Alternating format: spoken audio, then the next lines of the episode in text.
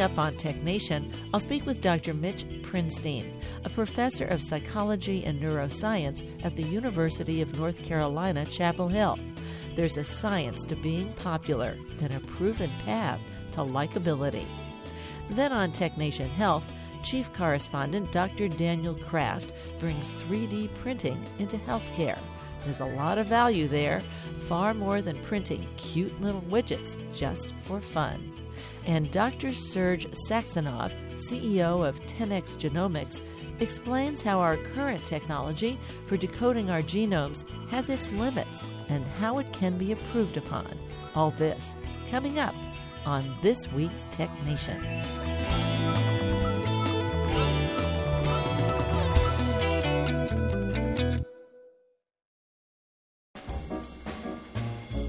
Let's take five with Moira Gunn. This is five minutes. You gotta feel a little sorry for the Pope. I mean, for centuries, popes have been special, revered, blessed, and until recently, pretty much sequestered in Rome. Who knows if one snuck out for pasta and Chianti, as the paparazzi didn't exist until there were cameras and newspapers. And now, of course, digital photography, and the internet. The Pope was far away, untouched and untouchable. Periodically, he would come out to his balcony above the crowd gathered in St. Peter's Square. But it was not until recently that popes actually traveled to other countries, said Mass with tens of thousands in large athletic stadiums, and traveled over the Golden Gate Bridge and through the city in his Pope Mobile. Now that was exciting. And boy, he must have been in a hurry. The Pope Mobile was going at quite a clip down Geary Boulevard. Still, we saw the Pope all right. That is, if you didn't blink.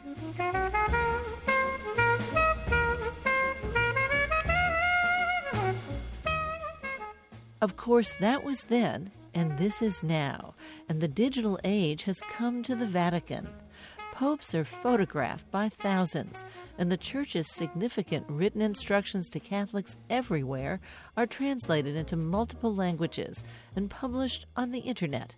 But Pope Francis is not entirely happy with all this. You see, as Pope Francis is saying Mass, he looks out at the assemblage, and what does he see? He sees smartphones held up by disembodied arms holding them up above the crowd, jockeying for an unimpaired view. A whole sea of them. And why does this bother him? Because he's performing a sacred rite. It's not a performance, it's a religious ceremony. He's saying Mass for and with the people assembled. It's intended that they worship together. But boy, it's hard when you finally got close enough to someone who you never thought you would see in your whole life. My mother didn't have a smartphone when Pope John Paul II came to San Francisco, but she did manage to touch his robe as his assemblage walked past her on their way up to the impromptu altar in Candlestick Park. I guess she couldn't help herself. Besides, no one in the 70,000 people in attendance seemed to notice, their attention apparently fixed on the giant Jumbotron.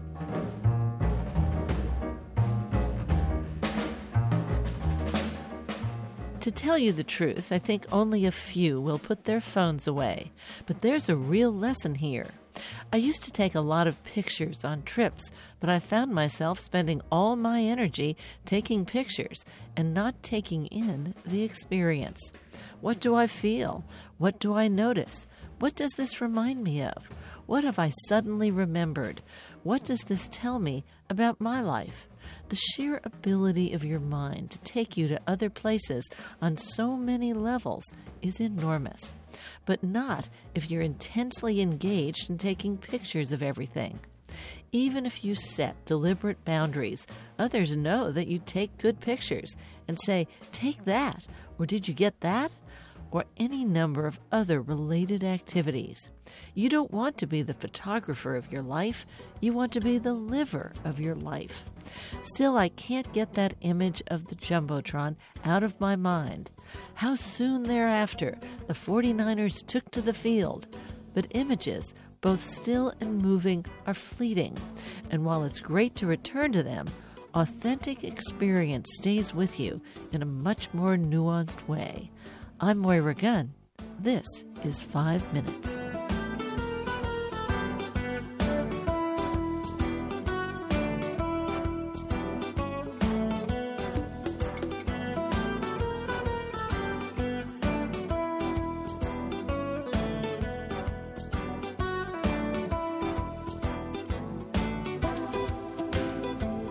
Five Minutes is produced at the studios of KQED FM in San Francisco. Five Minutes is a production of Tech Nation Media. I'm Paul Lancourt.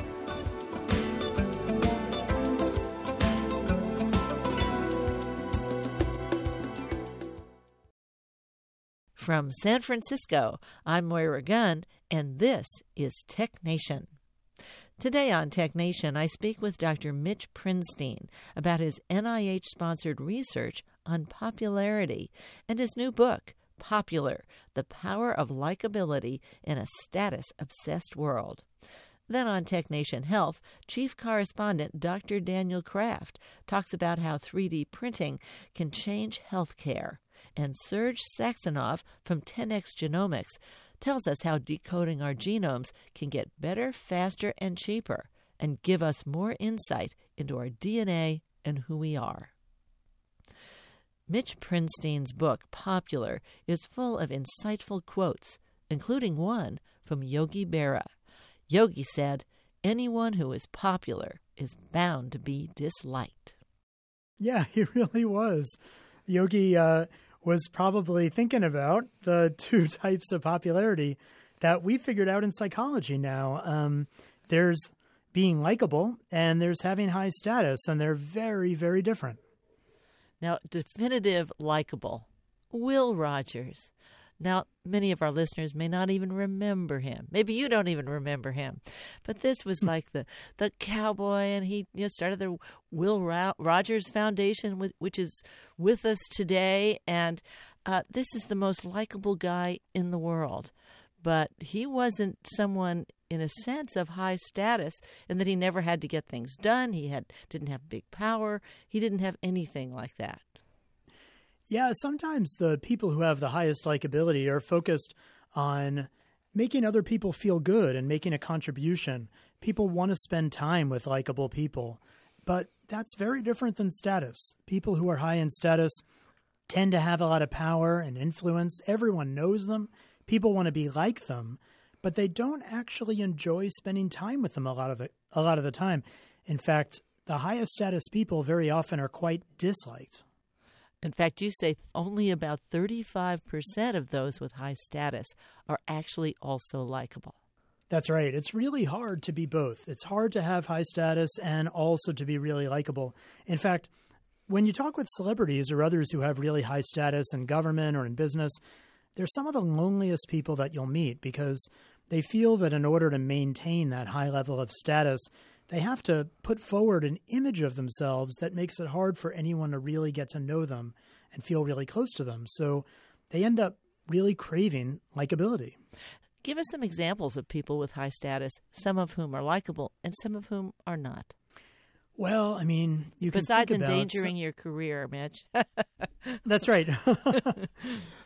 I mean, you can really think about some of those very high status people that we all know, um, but we want to copy them, but we don't necessarily know them very well. High status people are often uh, Kim Kardashian or Donald Trump or even Hillary Clinton, people that have a lot of power, uh, but we don't know them very well. And if we do, we may not like them very much.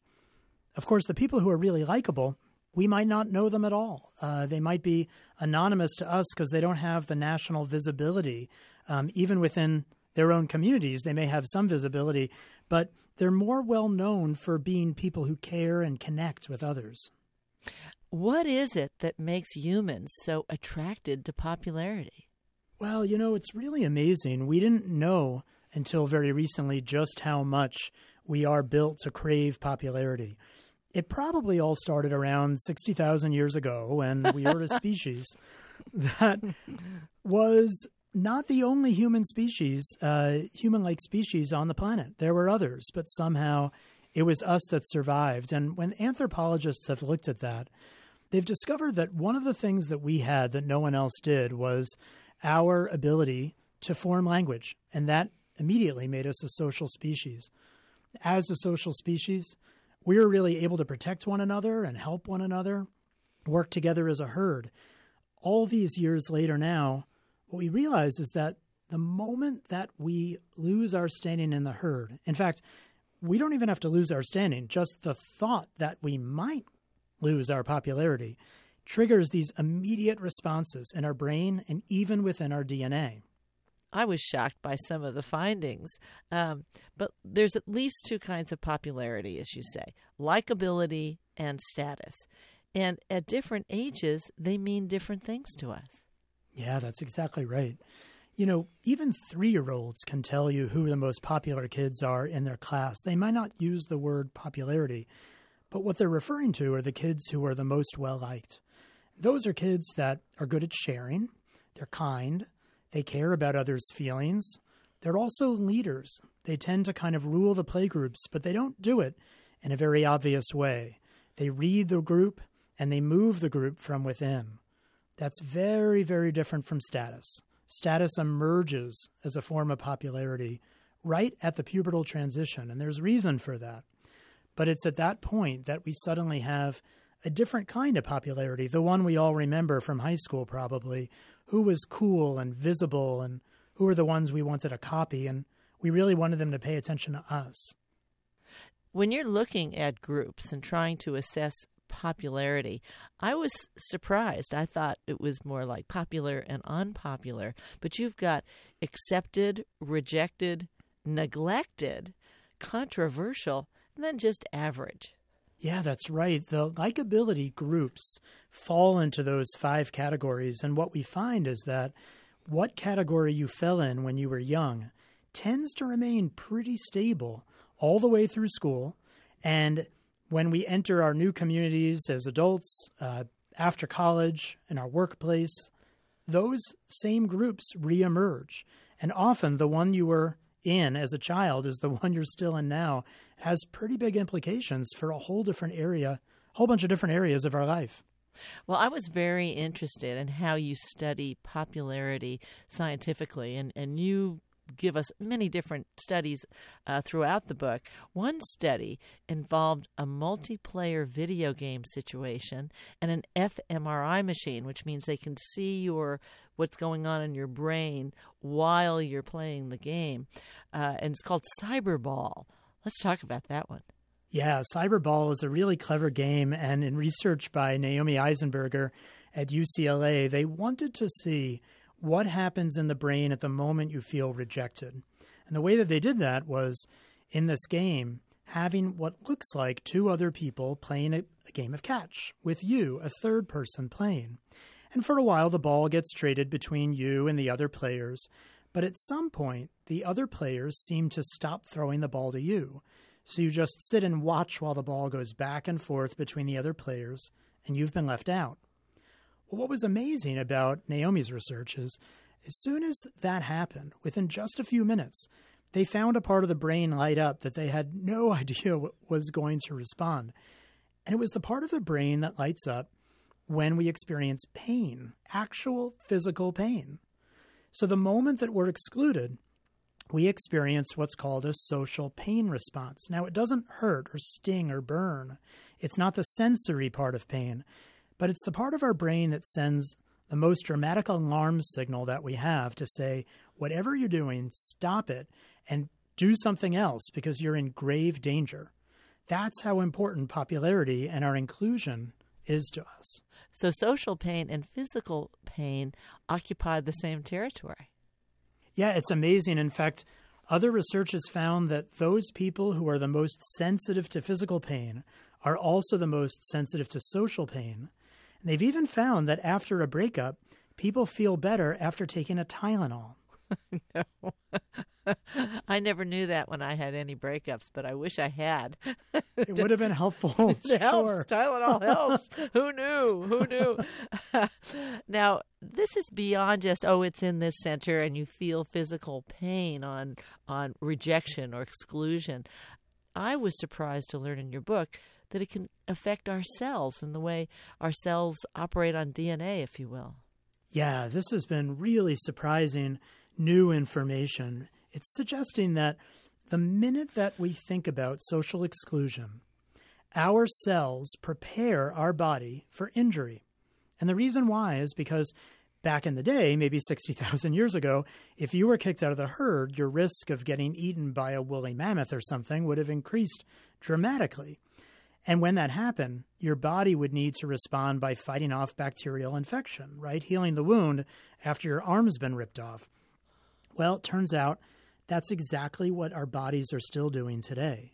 So we experience rejection, and our cells literally inside the cell, our DNA reorients in position, pushing dormant genes to the center where they get activated and turning on this inflammation response.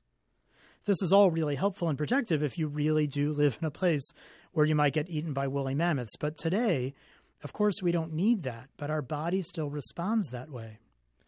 And what kind of response does that engender? Well, there are two things that happen. The first is that this inflammation response changes our body's immunity. Um, it increases an inflammation and creates a risk for inflammatory disorders. And that's a major cause for a lot of the different diseases that humans suffer from now. But the second thing that it does, which is really interesting, is that it shuts down our viral immunity. Because if you're being kicked out of the herd, who are you going to catch a cold from? So, to conserve energy, some genes get turned off, and it makes us more susceptible to viruses. In other words, today, after social exclusion, you're more likely to get a cold. from your what is it your bounce back relationship? I don't know. I'm working yeah, with this here. Maybe. It could be true. There might be a variety of viruses you don't want to get in that relationship that, right. that would absolutely be true. Now there are also physiological changes related to the hormone oxytocin and the neurotransmitter dopamine. Now is that when you're popular or you're accepted versus when you're rejected well, that actually happens to all of us, and it's what makes popularity such a big deal when we're about 13 or 14. Because it's around the time that we are developing pubertally that our brain gets a head start and prepares us to be interested in our peers. And that kind of makes sense. When you're around that age, especially if you think thousands of years ago, you needed to start to be able to fend for yourself. So the brain very cleverly is designed to make you think that your parents are completely lame when you're around 13 or 14 and make you far more excited about your peers. And the way that it does that is it increases our receptors for dopamine and oxytocin, as you say.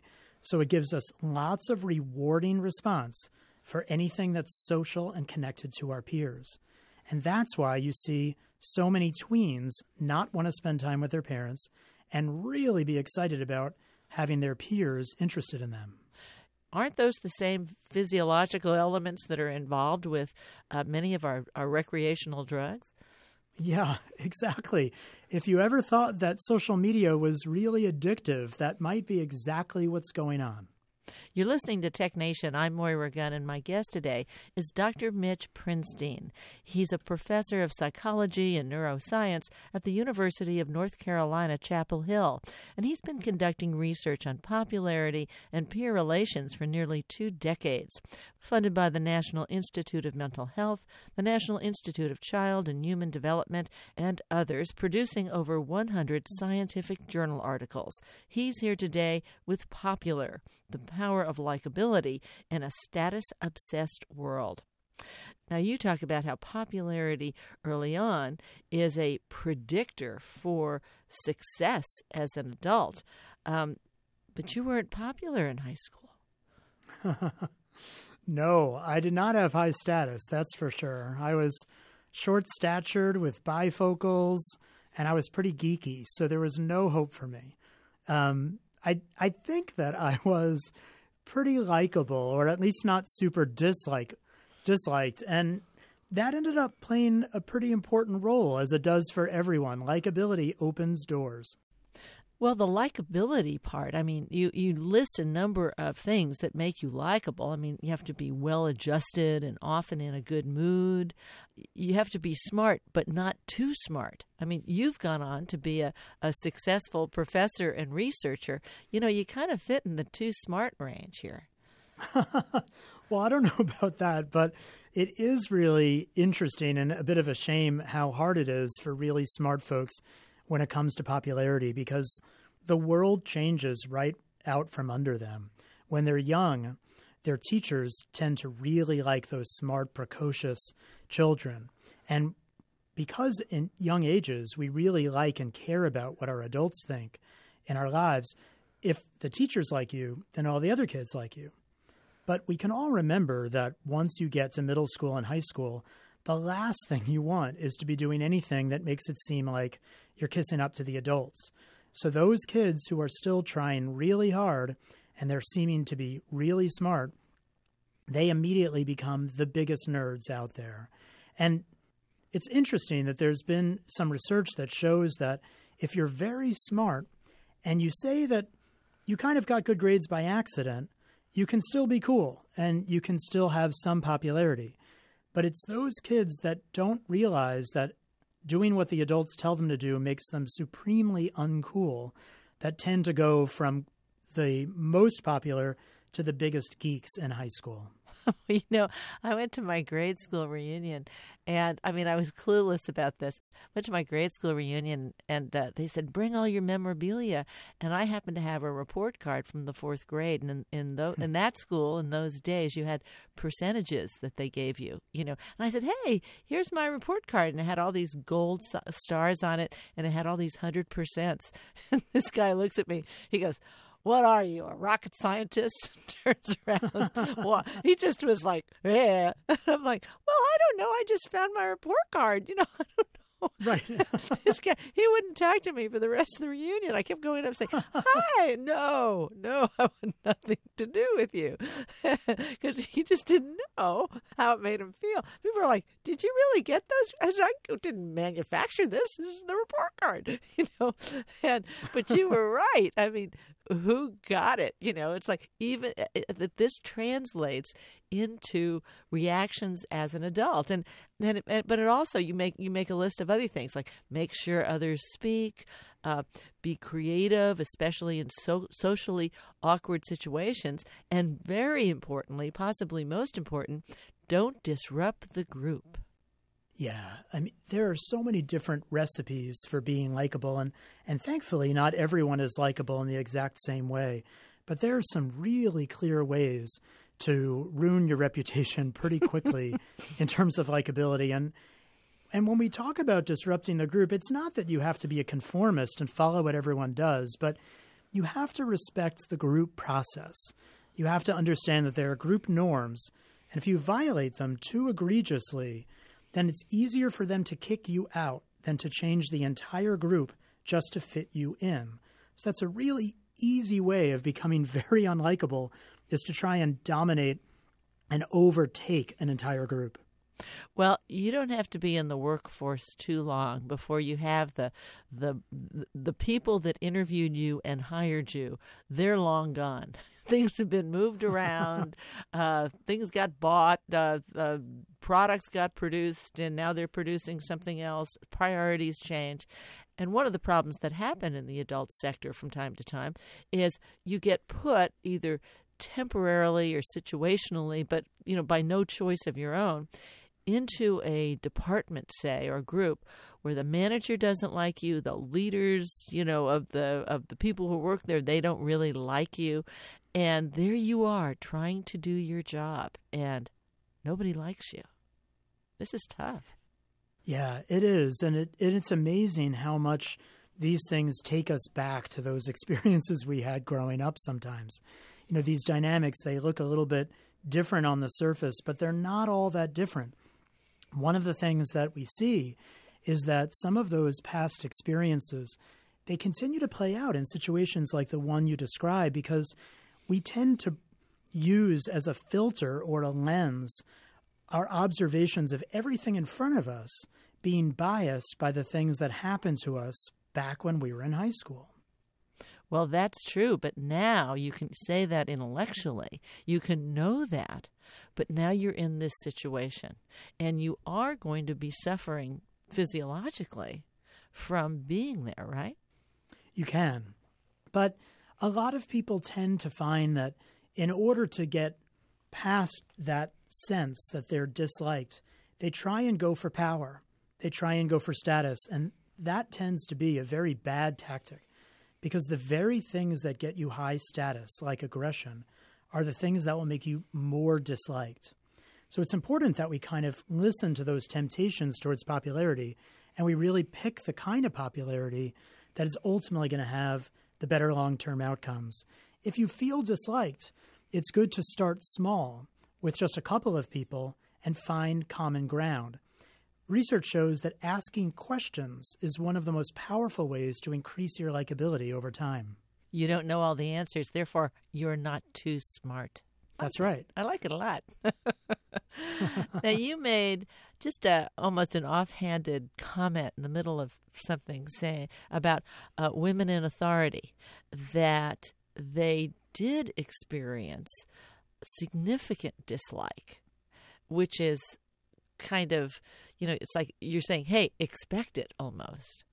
Yeah, the relationship between status and likability unfortunately really penalizes females more than males because back in high school, again, the relationship between those two forms of popularity is actually modest for males, but it is practically non existent for females. In other words, the highest status girls, those alpha girls, tend to also be very, very disliked, often by other females. So it kind of provides this template that's really unfortunate for women that says if you want to have high status, it might be that you have to give up your likability to do so. And that doesn't have to be the case. In fact, the more support that we can give high status women, the easier it might be to embrace both status and likability. But that's not the template we were all introduced to back in high school. You just dropped something there. It's like we're thinking that the guys don't like us because we're too smart or we're an authority. And you're saying, but even other women don't like you. Yeah, it's true. What our studies find is that girls look at the highest status uh, fellow girls in their school and they envy them. I'm speaking with University of North Carolina professor Dr. Mitch Prinstein, the author of Popular The Power of Likability in a Status Obsessed World. We'll talk more after a break.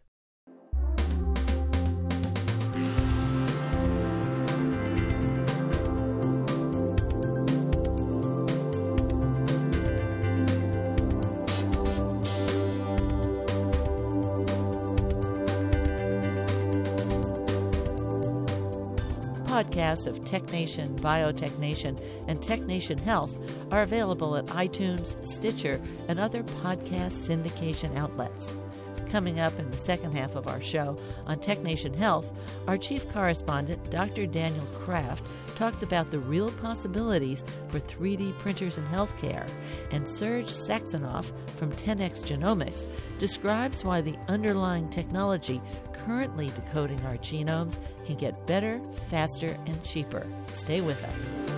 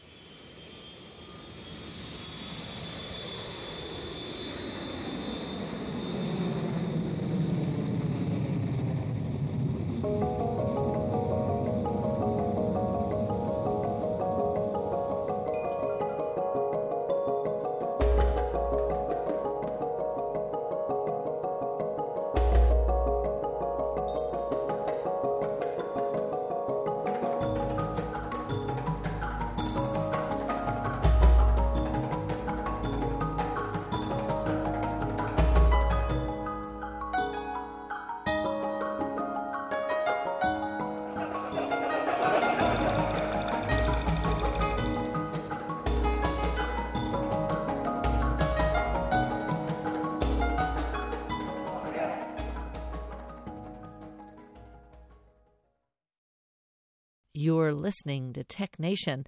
I'm speaking with psychology and neuroscience professor Mitch Prinstein. His book is Popular The Power of Likability in a Status Obsessed World. You just dropped something there. It's like we're thinking that the guys don't like us because we're too smart or we're an authority. And you're saying, but even other women don't like you. Yeah, it's true. What our studies find is that girls look at the highest status uh, fellow girls in their school and they envy them. And the reason why they might envy them even more than the boys envy the high status boys is that our society, fair or not, does place this expectation on females to be good at social relationships. That's part of the, the stereotype in a way. So girls look at these high status peers, the alpha girls, and at least at that very formative age when their identities are also being developed, they think this is who I want to be. Well, there are some women who grow up continuing to look like that physically attractive, socially shrewd, somewhat aggressive, high, powerful status person for the rest of their lives, comparing themselves to that 14 year old popular girl and forever feeling short. And that's completely unfair. And that's not a healthy way to be. But unfortunately, our society puts that upon some women and it makes it an impossible standard to try and live up to. So we have some women who are pushing themselves, pushing themselves to try to catch up with the really smart girl and the high status girl uh, at those lower grades. The other gals back then who were looking up to her and feeling less still feel less when they take a look at her. And it's this perpetual cycle of everyone racing to gain more popularity and more status, but everyone secretly feeling like they don't measure up and being really sensitive to the potential of social rejection. You know, by the age of 25, one out of every 10 women in the United States experiences a major depressive episode. 10%. That's really, really high. And many women will report that the precipitant for their depression was social stress. And juxtapose that with the fact that we're raising our girls and we're telling them you can be the best. There's no reason to hide being smart. There's no reason to hide your accomplishments. Go for the gold, you know, really get out there. And it's like it needs to kind of be tempered with what the what the whole situation is that you're trying to raise uh, both our girls and our boys in. Absolutely. And I think that some of the relief could really come from recognizing that that pursuit of popularity would be far better if it was focused on likability and not status, especially when you look at some of the role models out there now, particularly for adolescent girls. They're looking at folks who are talked about in terms of the number of their Twitter or Instagram followers. It sends this message that your value as a human being can be measured in social media hits. And that's really unfortunate because that's not the kind of popularity that leads to long term outcomes. In fact, exactly the opposite. Exactly the opposite, as you point out. And yet, when we look at that, we I can also see people going, okay, great, now I'm going to put that on my checklist. I'm going to be checking all of this. And it turns out that overparenting, helicopter parents, boy, that is a big predictor for unpopularity. Yeah, that's right. You know, one of the things that's interesting is that parents can play a really big role in helping their kids' popularity, but they have to do it just right, which means you don't want to overboard, but you also don't want to assume that parents have no control either. In the book, we talk about the ways to be very sensitive to the kid's age and developmental level. In fact, research has found that the same behaviors that will help a three year old do well with his or her peers are exactly the wrong behaviors when that same child gets to be five. It's a concept that's called scaffolding. You want to provide the right amount of support so your child can stand on their own along with peers, but not too much support. And as soon as it looks like your child is doing well, you withdraw those supports little by little. The big problem is when you find those super overprotective parents when their kids have gotten well past the age when they need it.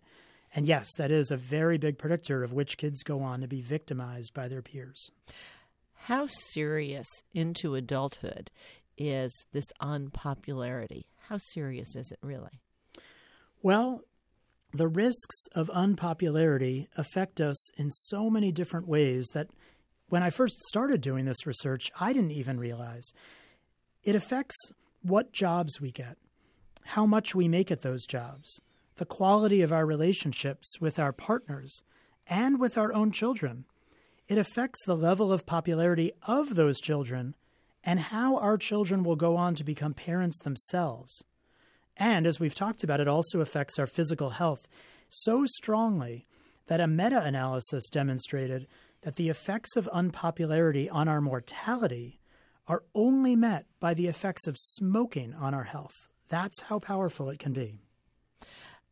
I'm wondering as well with our with our kids today. It's like we can talk about this, make a plan. When we were growing up, we didn't have today's social media. This is a brave mm-hmm. new world. So we can't just be saying, well, we'll be be nice and here are the elements and try to develop it. Social media is a whole animal in itself. It is completely different and most of us have no idea what it's like to be a teenager now because this isn't what we experienced. But it's important for parents to know there are preteen magazines that regularly provide not just encouragement, but instructions on how to become what they call social media famous. There are cosmetics companies that now produce makeup to help kids look good in their selfie pictures. This is a brave new world, and it's one where almost everyone is giving kids the message that their social media following is worth investing a tremendous amount of time and their esteem into. Of course, you know, here in the United States, um, social media, access to all this electronics, um, you know, this is ubiquitous here, basically. Um, and as well as we're sort of a conglomeration of many cultures. Uh, are you mostly talking about the U.S.? Is it different in other cultures? You know, it turns out it's remarkably similar in many different kinds of cultures because the access to social media and the internet is is so ubiquitous now.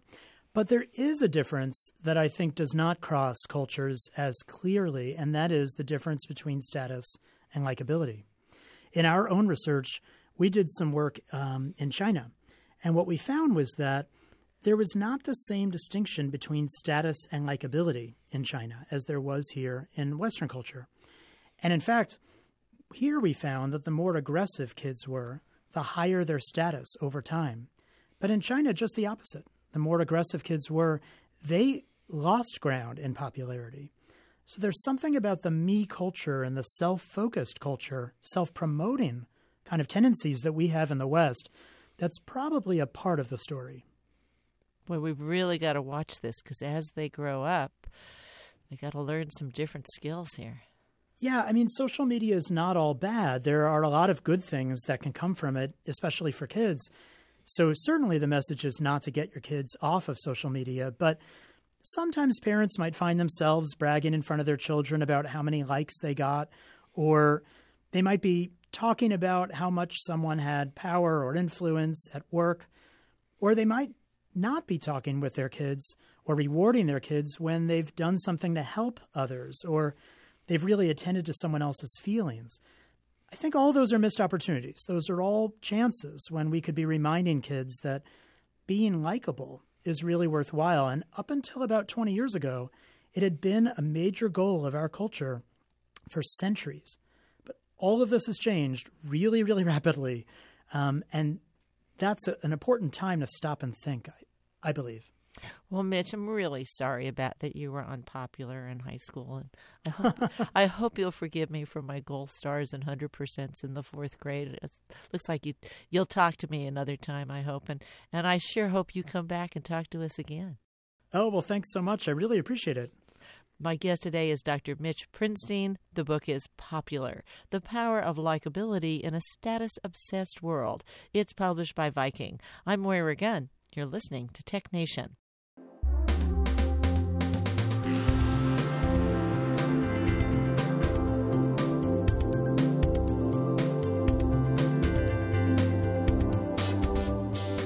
Welcome to TechNation Health, reimagining the future of health and healthcare with the emergence of new technologies.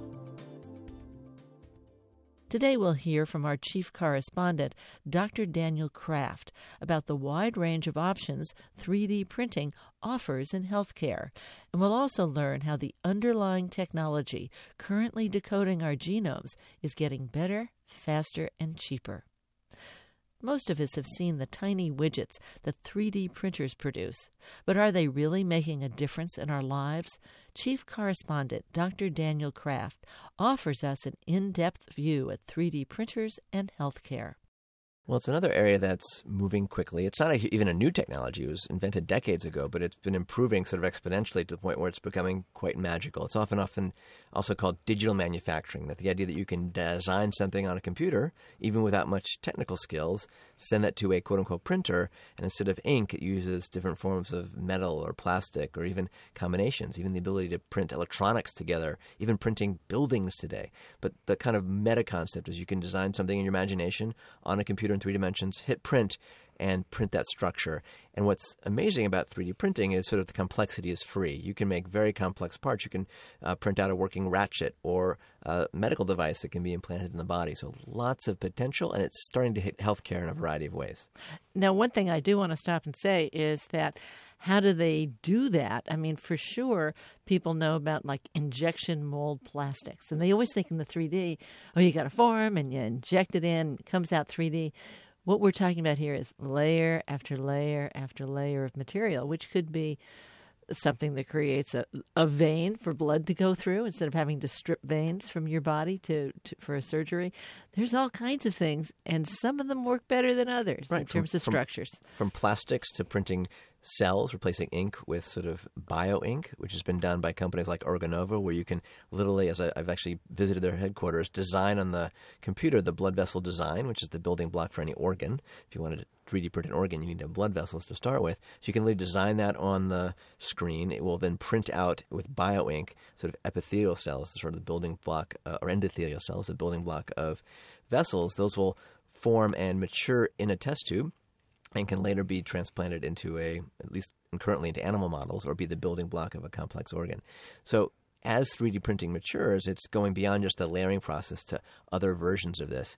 Again, there's even folks literally 3D printing houses or buildings, which can be used in disaster situations in public health, all the way to clinics, all the way down to things we use day to day. So there are examples some of your listeners may be having used already, like hearing aids. Today, the common area is to scan the outside of your ear and literally 3D print the implants. Some of your listeners may have had the equivalent of braces. Invisalign is a Bay Area company that's literally scans your mouth and models and 3D prints out um, plastic models that slowly form and push your teeth. So we have 3D printing in many forms today that folks might not Snuck realize. up on us. here, here it is. But what about our bodies? That's the when we say healthcare, is like, oh, what parts of my our bodies really either could be or even are today, you know, being attacked, approached, supported. Use the word you want uh, with 3D printing. Let's go from the outside in. Maybe something most of us are familiar with. You might sprain or break an arm, a leg, or a finger. We wear a sort of casts made out of old fashioned plaster, which have advantages and disadvantages. But the future likely will be if you're in the urgent care clinic or have already had a fracture, you may scan your arm or your finger and literally almost in real time print the cast or uh, outline for your arm or the crutch handle or to match your hand or your shoulder that matches your exact anatomy. So the folks have already done versions of those that can make orthopedics and recovery from uh, uh, orthopedic surgery better. We've recently seen actually a 3D printer that's been sent to the space station. Um, I chair medicine at Singularity University. One of our early student based teams formed a company called Made in Space. Hard to get supplies to space station. Recently, a company called um, 3D4MD sent the first file up there based on the astronaut's hand to print a little finger sprint. He might have jammed his finger floating around the space station. Hard to wait three months for a supply mission. They could print one that matches the exact example. So that's one from the outside in the orthopedic space. Moving to the inside, a lot of folks, as they get older, might need a hip or knee implant. There's often off the shelf versions, but in some cases, you may want that one that precisely matches the anatomy of your knee and your hip. And so there are companies, one called Conformis Biomedical, can literally 3D print out of metal the hip and knee component, the metal component that's most critical to align your hip implant. So those are examples of things that are coming today. Um, and are sometimes in the market. Moving towards the future, we've seen early versions of when someone has very complex anatomy, let's say they've had tuberculosis and have damaged trachea from TB or cancer, there have been groups in Europe that have 3D printed uh, from the computer based on the patient's CT scans the outline of that new trachea, seeded it with the patient's own stem and progenitor cells, grown those in the test tube, and used those to kind of fix that anatomical defect. So there's a couple examples moving from outside in. And the last one I'll sort of mention, still sort of future realm, would be fully 3D printed organs. We have a huge shortage of hearts, livers, kidneys, um, not enough donors, uh, many people on the waiting list. Uh, there are now early work at printing organs, which are complex. It's not just one tissue. So with bioink, some might be the blood vessels, some might be the liver cells. We're starting to build today very small microorgans, and those can be studied to used to study the disease in the test tube. How do those respond to drugs? Maybe they're even derived from the patient themselves using induced pluripotent stem cells. But in the future, we may be seeing the ability to literally take some skin cells from you, make your bioink, and print your own organ. One example in 3D printing that's particularly compelling would be prosthetics. Uh, many folks in the world who might have lost their limb from disease or war or trauma don't have the access to a, a replacement leg or arm. Now we're seeing the ability with very low cost printers and free software to make low cost personalized prosthetics to meet the match the stump of that child that can be reprinted as they grow that can be eventually integrated with electronics to enable them to uh, to to control them in new ways with brain computer interfaces. So we can really democratize, not with super expensive 3D printing, but to bring it to folks who need it uh, around the world. Another one, a great example, would be many often uh, adolescent women have scoliosis when they're teenagers. Yes. Um, they don't often like to wear the sort of handmade scoliosis braces that aren't comfortable and often don't work if you don't wear them. There's a San Francisco company called Unique, U-N-Y-U-Q, that will take your smartphone or a cheap scanner, scan the patient, 3D print a scoliosis brace that matches their anatomy, also their style. They could put their favorite Disney character in there, or hearts, or their initials. And now companies like Intel are embedding sensors, quantified self, you know, sensors that can tell when the patient's wearing it, how the fit is, how to adjust it, are being embedded with that 3D printed device, which can really help patients, for in this case, with spine issues. One thing I think is important with part of what you were just saying is that we can just print out things, or sometimes we can print a structure that is flexible and uh, the right shape and size that we want, and then we can lay in organic material, you know, your stem cells, whatever you're laying in, and they end up attaching and growing and being, and so it's a combination of inorganic and organic. Which together can be used. I mean, this is a new kind of concept. Right. You may not need to print the full on functioning kidney or tissue, but when it goes inside the body in the right niche, the right environment, it can grow and the blood vessels can hopefully engraft. Uh, it may be that these let's say 3D printed organs, they may not look at all like a normal kidney or heart, but may function in similar ways or be, um, in, in a sense, augmenting the current organs that exist inside the body. So there's a blend. Um, we're going to see, in some cases, before we even get 3D printed organs, using gene technologies to modify pigs and, and take humanized organs out of animal farm type models. Um, but it is biology meets chemistry meets three dimensions. We're even seeing the first FDA approved drugs that can be 3D printed. We know that many folks cut pills in half or in thirds. You can't get the dose that's personalized to you. The part of this era of precision medicine may be literally 3D printing your medicine, maybe even at home, to match the dose uh, and your symptoms and your blood levels on, uh, on a daily basis. You brought up the FDA typically it would approve a device and then they say, okay, that's great. Now you can go manufacture it under a number of government agencies, make sure that it's being manufactured exactly the same. This is different. This is like, okay, the device is good. Now you're going to start making it different for everybody. That's kind of a new concept. It's quite disruptive, particularly. It's one thing if you're printing a hearing aid or braces, pretty low risk, but external. It's yeah, it's yeah. something that's part of your personalized hip implant or regenerative medicine uh, replacement trachea. It's a bit different. And again, each patient may be different. It may be that we're printing some of these devices in the operating room, quite disruptive to friends in the medical device world, which have a whole long supply chain and quality control. How can we show that something you can print in a hospital, in a clinic, in the lab is clinically viable. So the FDA is studying these things. They're working with companies. They're hopefully going to stay on the leading edge and not be reactive and uh, part of what I think is exciting in this age is we can think about the regulatory process different, whether it's with digital medicines or 3D printed drugs, medical devices, and beyond.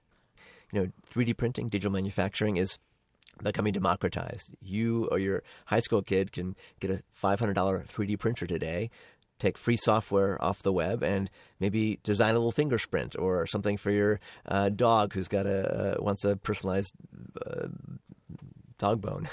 uh, so you can you can really start to experiment and prototype. It's an amazing technology across health, medicine, and many other fields where you can literally bring uh, and make something synthesized and, and, local for pennies on the dollar. And this has many implications uh, from the healthcare side we talked about to China. Are they going to be shipping things in big containers that are widgets you might print for your missing part? All the way to how we're going to build our, our homes and um, uh, infrastructure in the future. It's going to impact national and international economies. Absolutely. Watch the space and, and try it yourself. The future's already here, just not evenly distributed. You can be part of it now. Thank you, Daniel. See you soon. Thanks, Moira. Dr. Daniel Kraft is chief correspondent of TechNation Health and the founder and chair of Exponential Medicine. More information is available at exponentialmedicine.com. We've now gotten used to the idea that our genes will be decoded for any number of reasons, from an analysis of who our ancestors are to which chemotherapy would be most appropriate for the cancer patient. Still, the current technology has its limits. Now, 10x Genomics has a different approach to decoding genes. I asked Dr. Serge Saxonov, CEO of 10x Genomics, what's the difference? The current wave of sequencing technologies um, that's been around for, I would say, about 10 years, what's called next generation sequencing, has made tremendous advances around this concept of better, faster, cheaper, producing lots of data, producing it at really dropping, like rapidly dropping cost. But um, the thing is that there's huge amounts of information that has been missing when we're using this technology. And that's something that I've been growing uh, we've been appreciating more and more over the last 10 years. And that goes to the fact that this existing sequencing doesn't actually sequence the long molecules of DNA that come from biology. They sequence uh, short bits of that. It's called short read sequencing. So you take your DNA molecules and you chop them up into tiny little fragments, and those are the fragments that get sequenced. It's kind of like taking a book and shredding it before you're trying to read it. Take each page and then trying to put it back together. Uh, it's actually worse than a page because it gets those are really small segments. It's more like sentences potentially that you get, and then you try to figure out the meaning uh, of the book from the old individual sentences. But you're, you you're yeah, but they're all just kind of a jumble, right? And that's what bioinformatics is doing. It's like, okay, we have all these little things. That's what bioinformatics is trying to do, the best that you can. That's right. Um, and there's, a, you know, there's information that's there for sure, uh, absolutely. And so it's tremendously valuable, and uh, people have been making great strides using that content. But this is only a part of the whole picture. Okay, so we have all that next generation sequencing. A bunch of people are doing it. You guys have come up with a new strategy. That's right. Uh, people have been aware that there is a limitation, um, and a lot of people have tried to work on that limitation by building a new sequencer that doesn't require the shredding, that can read longer molecules of DNA. We came up with a solution that doesn't require a new sequencer, but addresses the problem by tagging the molecules before they go into the sequencer. So you still produce these short uh, fragments that can be sequenced by existing sequencers, but you embed a tag in each one, kind of like embedding a paragraph number within each sentence in order to tell you on the back end where it came from. You know what this reminds me of? Like uh, if you're going to have a, a, raffle, you've got this whole big round of you know wheel of tickets. Each one has. I'm always amazed. How do they print these? Each one has a new number. It's like here's your ticket. How many do you want? Here's five. And the truth is, after we sold all those tickets, we could put the wheel back together because they each have a number and they're in order. So I sort of had that sense too. Yeah, that's true. Um, that is, I've not thought of that analogy, but yes. You can have it for free. Okay, I appreciate it. Thanks, Moira. but I want all proceeds from the raffle. All right, uh, there we go. that works. That works. Sure. So that means that not only are we getting these little short sequences, we can figure out where they go. We have the, the complete order or or you know I'm sure somebody's not going to give me back their raffle ticket here now here and then. but the thing is now we get a better picture of the order. We don't have to go and try to put all these little separate segments together. We actually have the specific information about where they came from. That's right. What did you And- learn about the genome now that you could do that?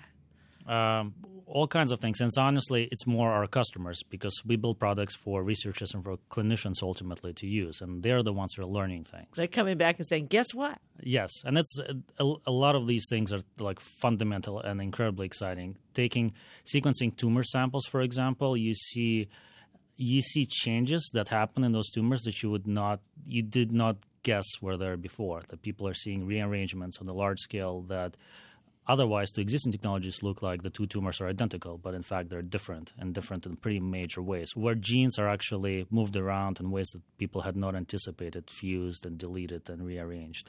You know, we've been talking about mutations as okay, you drop some DNA here, you Mm-hmm. put a little in here. You can see that in these little short sequences that you know that, that move around.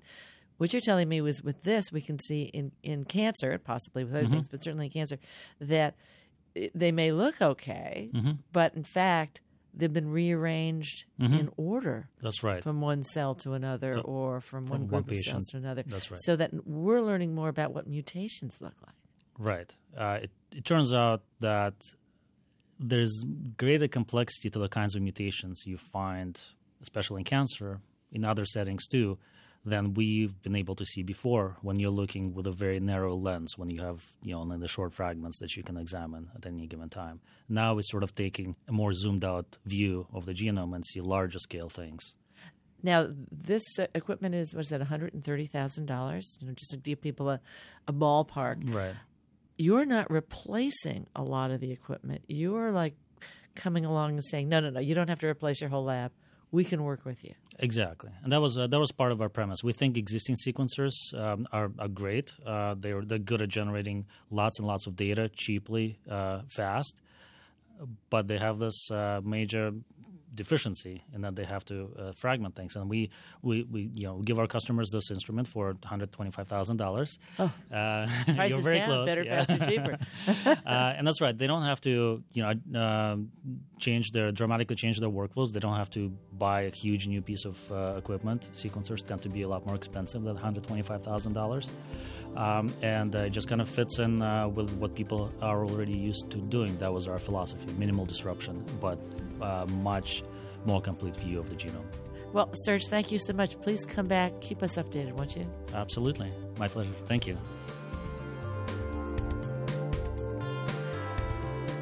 Dr. Serge Saxonov is CEO of 10x Genomics.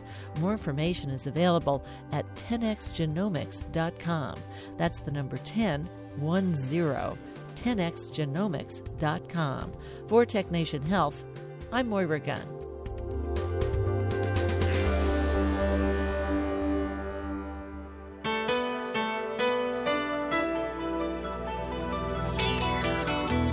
Tech Nation and its regular segment Biotech Nation are produced at the studios of KQED FM in San Francisco. Executive producer is Matt Gardner. The director of technical production is Monty Carlos. And audio engineers include Howard Gelman, Seal Muller, and Larry Upton. Our theme music was composed by Ann Nachtrieb Zessiger and Robert Powell, with title creation provided by NameLab Incorporated of San Francisco. Program information and internet audio is available on the web at technation.com. Tech Nation and Biotech Nation are productions of Tech Nation Media. I'm Paul Landcore.